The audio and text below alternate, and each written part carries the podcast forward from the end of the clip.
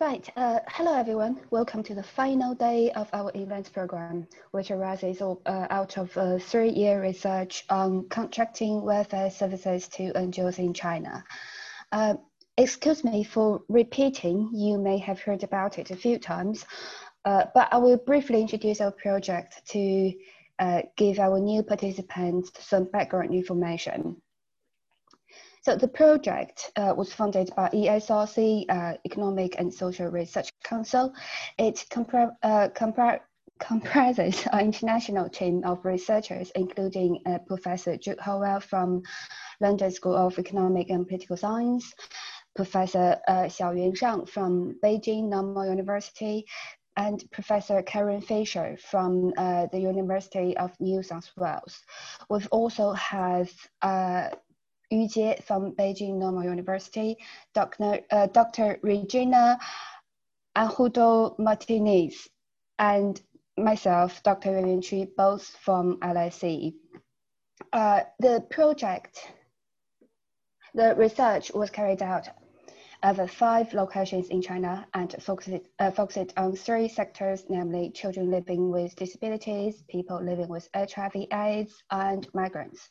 Uh, in total, over 120 qualitative interviews were conducted with organizations varying in their registration status, size, sectors, and relations with the government, as well as with government officials, third-party experts, and academics.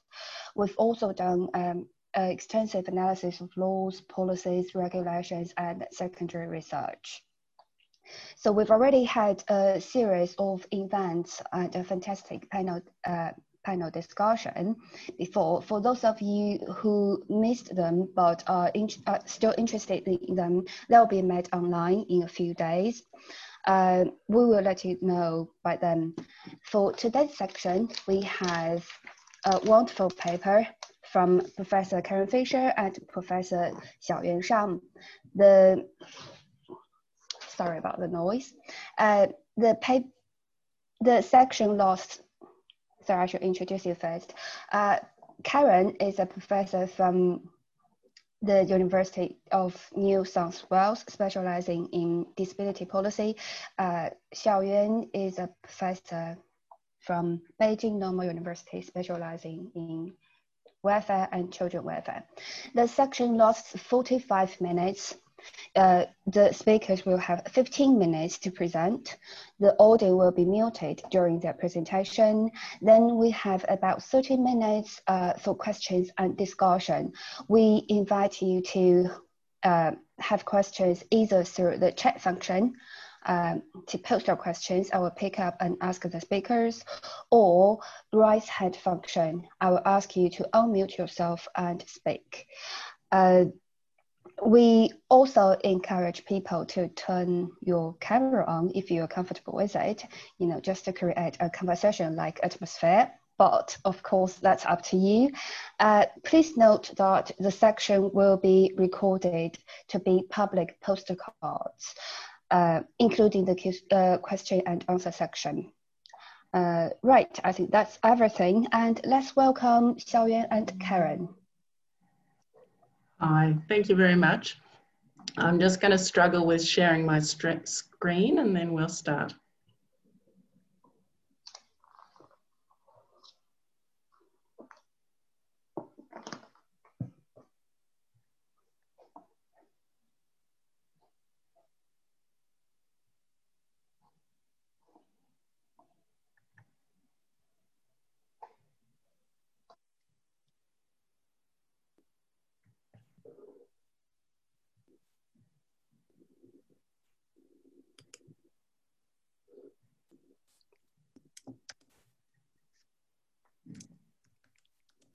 Right, can you see the screen now? Great. Uh, yes, yeah. Thank you. Um, so uh, Xiao Yuan and I will share this presentation. Um, I'm going to start. Um, so this is a very interesting opportunity for me to, uh, to present this paper because it brings together the two parts of our research we were very interested in the opportunity to compare Australia and China in the way that the governments in those two very different countries have responded to market failure in social service contracting. And we're going to use the example of childcare because it seems that uh, with childcare, there uh, is a convergent policy problem despite the very uh, wide differences in uh, the way that the governments operate. As I'm sure you're familiar with, uh, it's a struggle for most countries to secure sufficient supply of quality, affordable childcare. And that's because it's a very high cost to government or to parents. Uh, and quality depends, of course, on paying for skilled and qualified staff. It's a sector that requires uh, uh, very high levels of regulation in order to enforce quality standards. Internationally, the policy methods for dealing with this policy problem uh, are very similar and are exhibited in both China and Australia. So they include uh, long-term public investment in early childhood education, similar to schools, but also over the last couple of decades, government purchasing to mobilise the market to increase the supply of childcare. In China in particular, the policy goals of purchasing uh, childcare from the market started about 2010.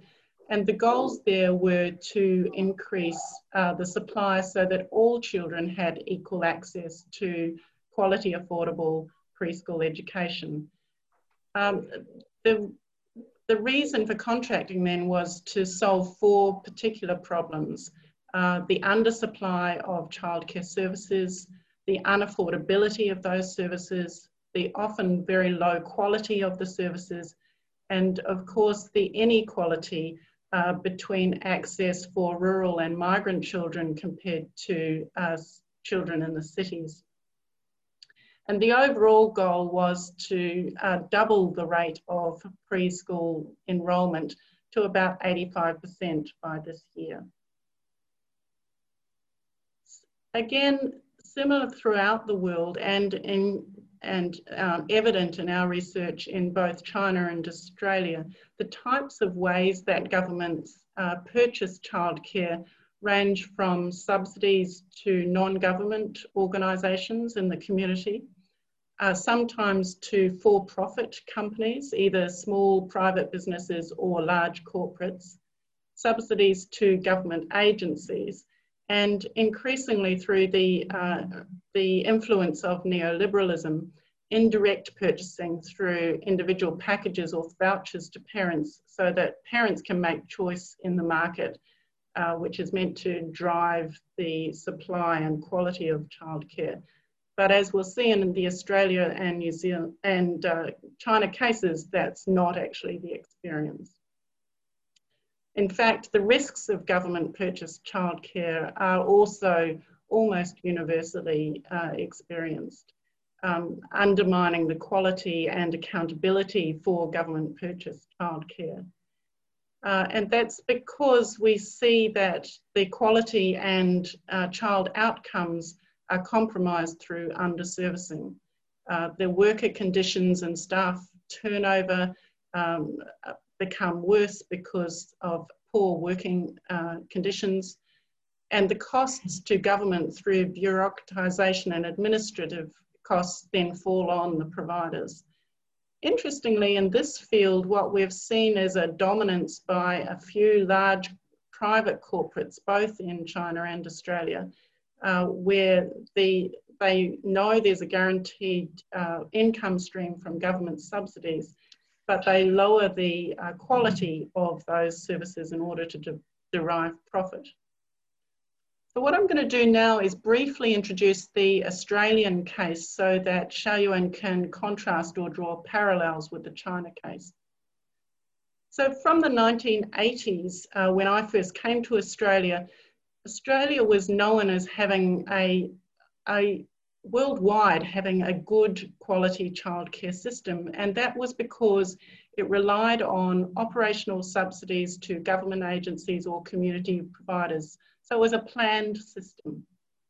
However, with neoliberalism, those operational subsidies were gradually withdrawn and replaced by fee subsidies to parents to purchase from any provider, including the private sector, which hadn't been the case in the 1980s. At the same time, the government introduced self-regulation through a national quality accreditation system, and you can imagine how successful that was.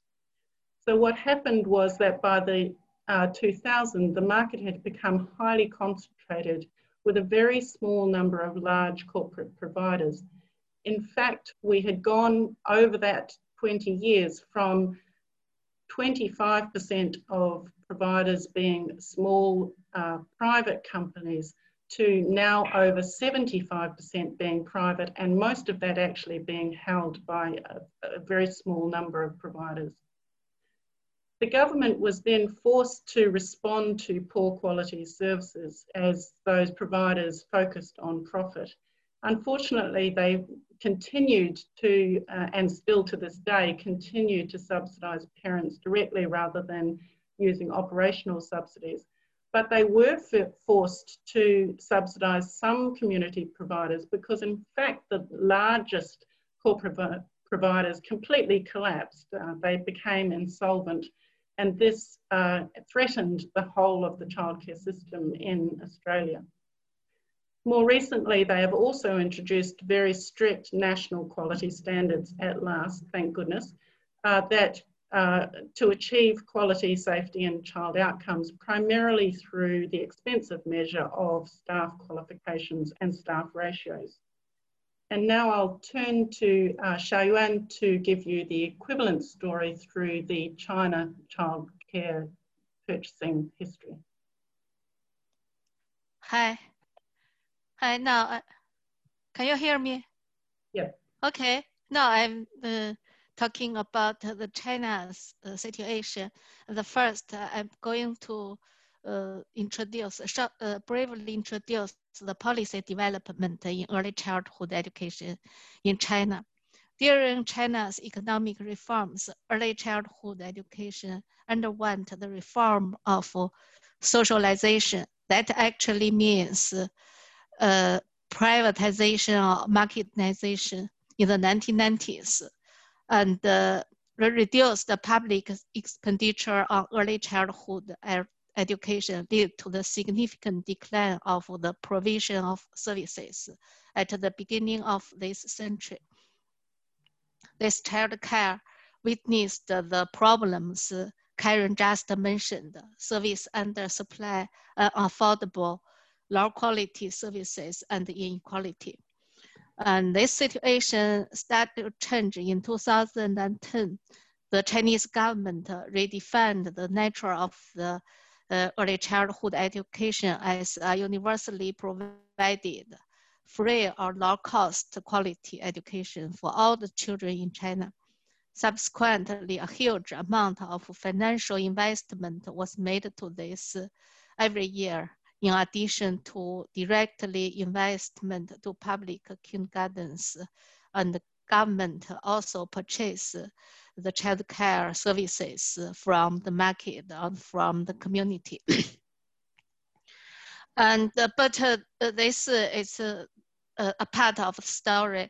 Another part is the Chinese government did not allow profit-making institutions to run preschool education until 2016 during the government purchase services from the market, this final limit was changed in 2016, the government amended the non-state education promotion law, making it clear that in the area of non-compulsory education, private capital is allowed to run for-profit educational institution.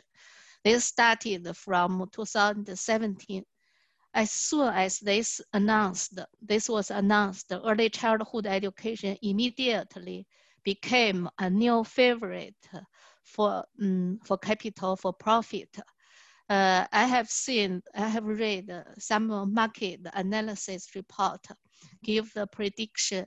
So after the four, uh, three to four years of the beginning input, the investment will give 20 to 40% stable annual profit for 20 to 40 years for investors. So you can imagine under this background, large capital started purchasing existing kindergartens nationwide. A few large corporate providers appeared in the middle of 2000s. The first highly concentrated early childhood education chain institution in China is uh, uh, RYB Education. Uh, in China, it's called uh, uh, uh, red, yellow, and blue, or three colors. people just say three colors. Uh, they, uh, the company acquired the kindergartens across China and grew significantly through the financing and got listed in the United States in the 2017. Since then, the profits had become the focus of the operator. The money that should have been used to improve the quality of teachers was instead used in the distribution of shareholders' profits. The kindergartens became a money printer for a few shareholders the chain company failed to operate kindergartens earnestly and its kindergartens were poorly managed. Serious child abuse incidents took place in Beijing and uh, many other places in China. Uh, next, child scandals, public actions, and policy responses. Around 2017, uh, quite a few cases of child abuse scandals were reported in China nationwide. In Shanghai, Beijing, uh, Nanjing, Northeast China, the most the, the most famous one is the Three Colors, the company, this company. Mm. Some kindergartens and uh, RYB education has been reported to abuse children. The behaviors include sexual abuse, needle stabbing, violence against the children, and so on. In one of the kindergartens, 30 children were reported to be needle stabbing by, by five staffs. Uh, and uh, so uh, this uh, the situation not only happened in one place, it's uh, uh, happened in many places in China, not only in only this company, but also other companies. But uh, uh, this is the situation. Another another part of the story is the parent actions. Um, with the help of WeChat, parent actions effectively made the problem known by outside of the world. And following up the parents' actions, mass media responses to the poor quality private childcare nationwide, also very fast. Uh, follow the followed the mass media governments at every level responses to parents' complaints uh, also immediately, almost immediately, uh, in Beijing and in, in any places, if there's a parent's complaints and the mass media reports. Uh, apart from this, uh, in people's representatives and the members of Chinese People's Political Consultative Conference also raised issues uh, to the National Congress or to the uh, People's Political Consultant Conference. So that's uh, uh raised the quality uh, problem to the top of political agenda. Uh, is next. Uh, government uh, uh, response to the poor quality of services. Uh, the government take actions uh, about the scandal seriously. The main main actions include uh, investigation and sometimes close or suspend the kindergartens uh, permanently or temporarily to close. Uh, one case, can, one scandal case in Jilin uh, is close the kindergarten. It's also belong to three colors. In some other places, the criminal charge for abusers is mainly the uh, the uh, mainly the teachers, the the company, the three colors uh, refuse to take uh, the responsibility, but they uh, they provide some uh, compensation to the parents. And uh, but the most effective way is to is policy responses mm, to these scandals. It's also quite effect, effectively and also very fast. In two, uh, uh, the company listed in the United, United States, uh, it's in 2017. And uh, two months later, the scandal reported. And in 2000, one year later, a few months, actually a few months uh, later in 2018, new policies were announced. Um, this uh, uh, new policies uh, including um, um, first the gross enrollment rate of uh, uh, three is uh, uh, the new policy is first it's a national cap on profit uh, providers and the total uh, the goal is by 2020, the gross enrollment rate of, of three years preschool education in whole China should reach 25%. But uh, the proportion of children attending public kindergartens or Puhui private uh, uh, kindergartens. Puhui means universally benefit or Lao Fei private kindergarten. Uh, should reach 80% of total. That is to say, the proportion of children attending for-profit kindergartens should not exceed 20%. Uh, the second uh, important policy is developing the public kindergartens, which should account for more than 50% of nationwide. That means 50% of children should go to the public uh, kindergartens run mm, by the government. For achieving these goals, the government subsidies to and price limit for non-state providers also have to expand expanding government services. Uh, another very important policy is uh, third, no, no matter for-profit or non-profit, preschool education assets are not allowed to, the, to, to be listed in the share market and uh, some other uh, other policy, including government buyback purchased services in some cities, uh, in um, somewhere, uh, some places. And the new regulation also were made for operation and uh, is established a new position as school monitoring in every school to monitoring qualities.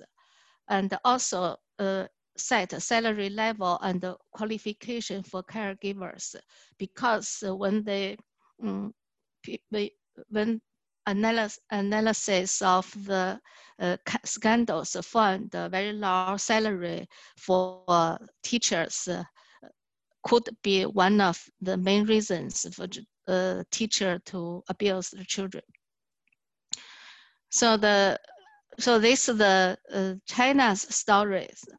Uh, now, we could see there's a very similar responses at, um, uh, in China and Australia, but uh, the different speeds. China actually act very fast and the similar responses, including fixed cap on market mix in China is 20% for profit.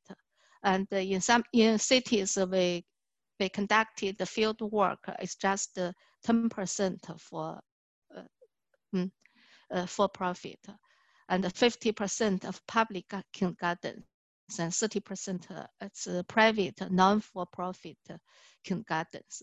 Also increase the regulation of quality standards. In Australia, this uh, also happened, increased the regulation and, and of quality standards and increase the funding for market mix away from concentration of corporate child care. Also, another important thing is accountability. And uh, but uh, in China and Australia, continue share the problem and the future. There's the future options, and this including managing quality, uh, for, uh, regulation, accreditation, licensing, linking quality, compliance, or lessons of fundings, um, enforce, uh, enforceability of standards to let parents supervising the school and uh, uh, funding um, provider of parents rely on market responsiveness information and fund parents commitment to uh, non-for-profit. I think this is quite important. Government subsidize uh, staffing costs and school accountability is very important. Uh, that's uh, what I'm talking. Um, uh, Karen, are you going to? Are you going to add some conclusion? that's the end of our presentation, so we look forward to questions. Okay. Right, thank you very much, Karen and Xiaoyuan, for such an interesting uh, presentation. I've got a question from Katia sorry if I pronounce your name wrong, um, who says, I would like to inquire how you justify the comparison of two countries in your research. What's the relevance and insight of this comparison? Uh, she or he, sorry about that. Uh, the question is asked because uh, Katia is also doing a comparative study and uh, he or she sorry, found that difficult to justify it in comparison to multi-country quantitative research in political science. So do you want to answer that question?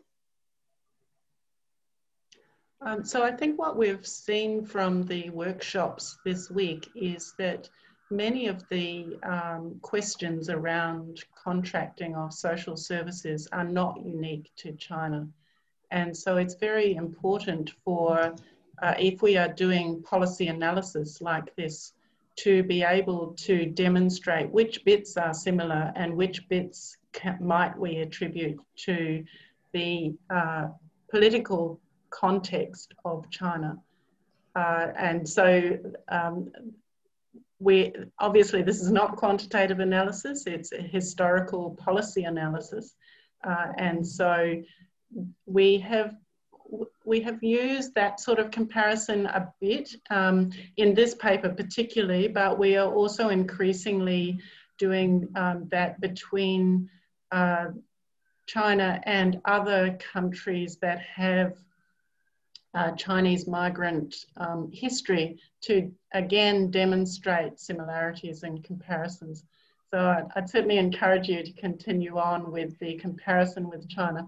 I think um, what you are um, also highlighting is there is a little bit of um, a, a, parochialism about, well, China's different. Well, no, uh, you know, maybe China one time was different, but I think in today's globalized world, it is very important to be respectfully treating China in the same international context as other countries uh, so that we can speak about, in, in my case, speak about social policy as a global phenomenon, and China is one of those locations. Xiaoyuan, do you want to say something about it? Uh, no, I agree with Karen. Right. Uh, thank you, Karen. Uh, I've got a question from Jude. Uh, I found it very interesting that Chinese government took the outsources, uh, outsourced services back in-house. This has happened in the UK too. Has this taking back of out, outsourced service in-house happened in other sections in China too? For example, elderly care or housing or construction? Uh, uh, we didn't research in that field, but uh, but in the dis disability services, and other type of child care services. And we didn't see the, the similar uh, situation. Right. Can I have a follow question on that? Sorry, Bingqing, I just stepped in. Um, when you said bring uh, buy back the out outsourced services, can you give me more explanation? Like how do they do that? Do they need a specific procedure to do that, or they just suddenly stop uh, purchasing from non-governmental uh, providers?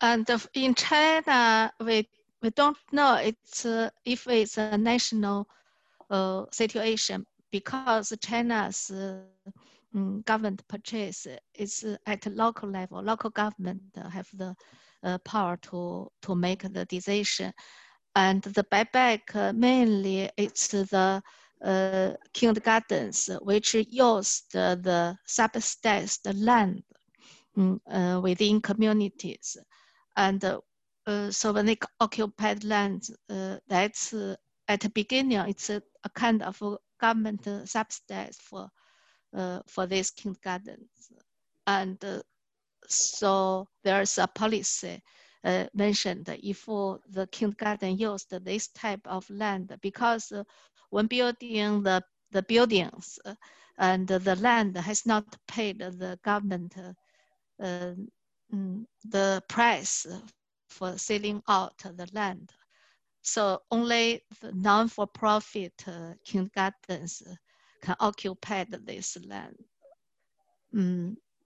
So, uh, so for this type of this type of uh, uh, kindergarten have to change its nature from uh, for-profit to uh, non-for-profit but uh, the government will, that's in Nanjing, government will increase subsidies for these kindergartens to keep, um, to let them to keep uh, low fee from parents.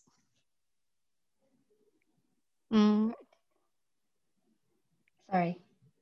Yeah, that, that's very interesting. Thank you. Is it, uh, am I right to assume, to assume that that you answer the question? Or did I just interrupt you? No, so I will just move on to the next question if that's okay. Okay, yeah, yeah. Yeah, our next question came from Bingqing.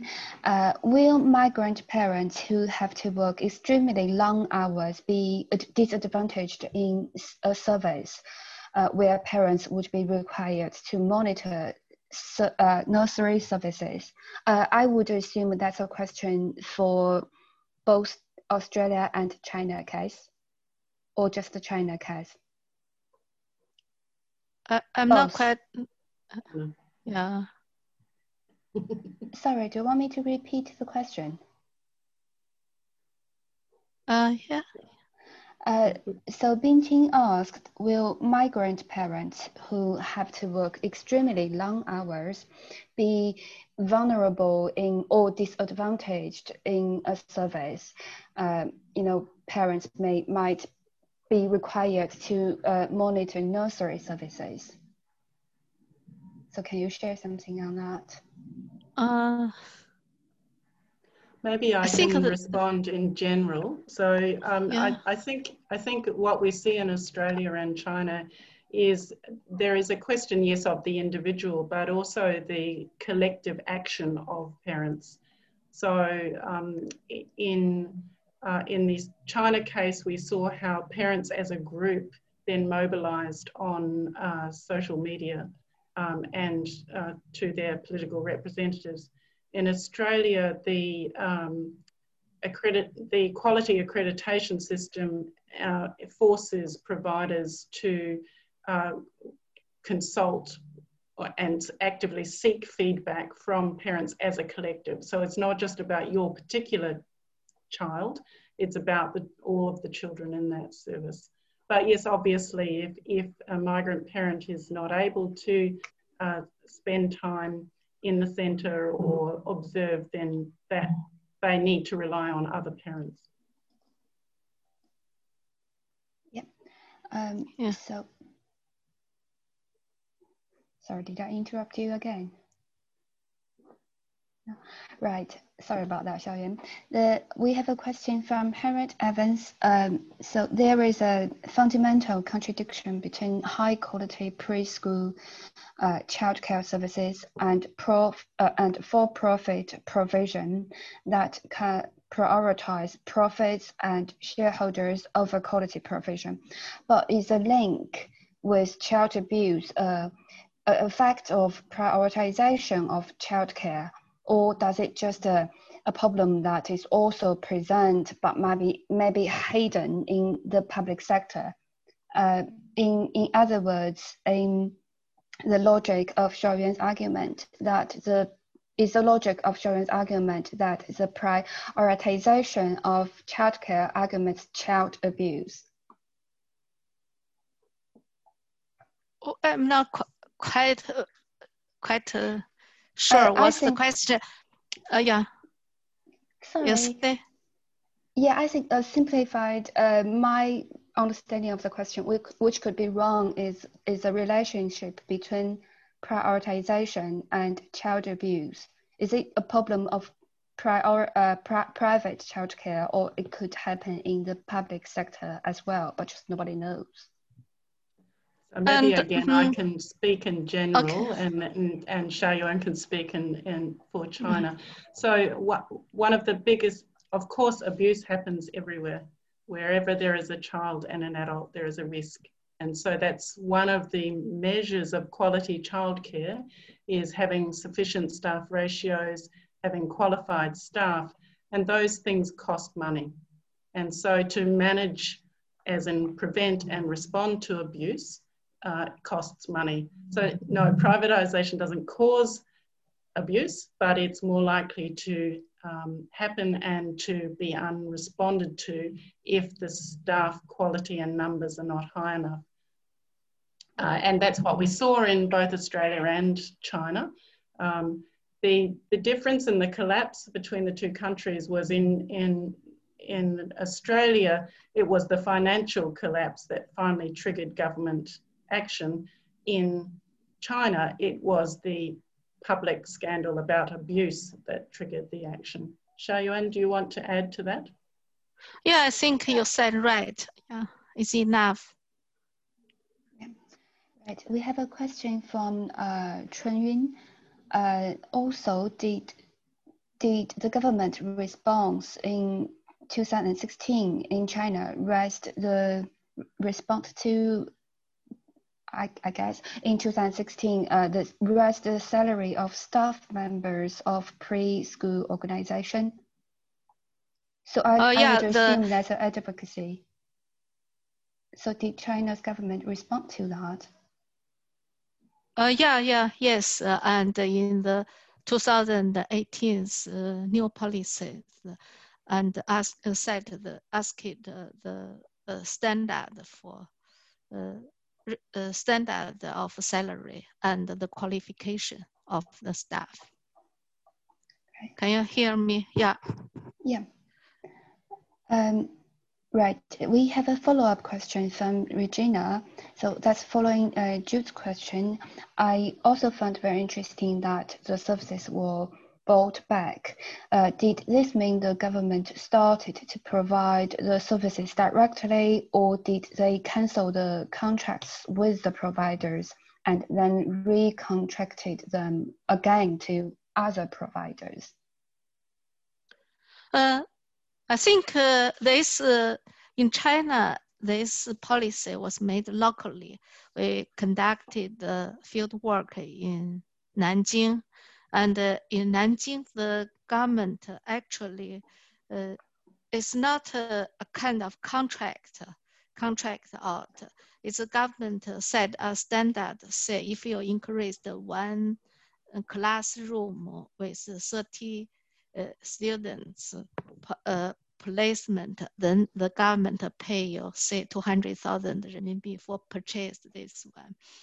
And uh, for each child, uh, for example, if, if you accept one child, the child can get uh, 6,000 renminbi per year uh, for, for this year's services. So not it's not a long-term uh, contract. Uh, right. So Tim uh, raised his hand. Tim, do you want to ask your question yourself? Oh, thank you. Um, and thank you both for, for those great presentations and, and the discussion. I guess my question has in part been asked by Harriet and, and, and answered as well. But just a comment really, it, it, it is interesting, isn't it, uh, uh, around questions of agency and power that the government in China, uh, you know, reacted as it did. Unfortunately, I don't know enough about Australia to comment there, Karen. I'm sorry, but but the, the, the government in China reacted as it did with relation to this sector. Um, I wonder if it would react in the same way with old age care or with elderly care. And also, it is interesting that local, uh, at the local level, uh, uh, governments, local governments have indeed, when there has been trouble in outsourcing or privatizing out services, they've been quite quick to bring them back in. Not just, uh, I raised a question about elderly, but and, and, and you know compared it with the childcare sector uh, here or nursery sector here, but also with the sanitation workers in Guangzhou. The Guangzhou government, according to Friedman's research and, and Hao Jiang, I think it was, also brought in, uh, brought back uh, services in-house, as I understand it, following uh, following various strikes and, unrest in that sector in, in, in Guangzhou city. So I, I think there's some really interesting questions being raised here around agency, you know the room for agency in in, in these sectors uh, but also about you know the, the nature of, of, of the chinese state really. Is, is it a neoliberal state? Is it entirely committed to neoliberal ideas? Clearly not in certain some circumstances. So i thought these were really thought-provoking presentations and questions. Thank you so do you want to respond to that Karen Maybe I can comment. I mean, I, I, as you say, that, I think that's the value of comparison is to see why, why is the Chinese government reaction different? Um, and, and what was it that triggered this, the speed of reaction? And, uh, and, and you can attribute that to perhaps stability of the authoritarian state and, and capacity also. Um, so similarly, in Australia at the moment, we are going through a similar scandal with aged care services, and particularly in the context of COVID. Um, at, I, and I can't see uh, the government being any different to the first time, that unless there's a financial collapse, they're not going to step in. However, I would expect that uh, the China situation would be different. Uh, if there was a, threat to stability because of public um, scandals over uh, abuse in aged care services. Uh, but it, obviously we'd need to rely on someone else's research to, to demonstrate that empirically. Xiaoyuan? Uh, yeah. But uh, I, I'm not, I don't know a lot about aged care. but uh, in child care, I think the situation is a bit more sensitive because parents, they are very uh, politically active. Uh, they are educated. They can use WeChat effectively. They can use mass media uh, very uh, effectively. So they can voice for their children. Uh, I think better than the old people. Uh, right, we have one minute left. And the next question is, uh, Karen, could you say, from Chunyun, Karen, could you say something about why providing subsidy to parents relates to low quality service provision? Can you very quickly respond to that? Uh, so interestingly, this again is another contrast in what was previously in Australia a far more planned uh, childcare system before neoliberalism. So the government could say, okay, we need childcare here and we need it for this age group and we need it of this quality. Whereas if uh, you, you provide directly to parents, parents can make those choices. Um, and so typically what happens is a, a especially with the, for the large corporates, they can have a very flash looking childcare centre that has appalling childcare staff quality and ratios, but that's not what parents know about. they know, oh, this looks nice. Um, and so spend their money there. And it may not be the type of care that is actually needed in the market and not the quality of care.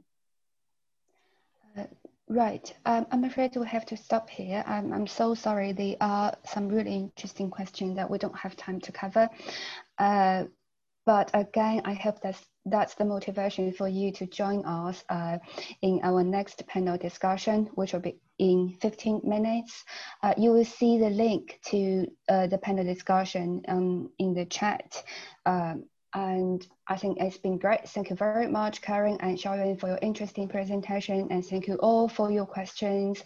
I, I look forward to see you very soon. Thank you. Thank you. 拜拜。拜。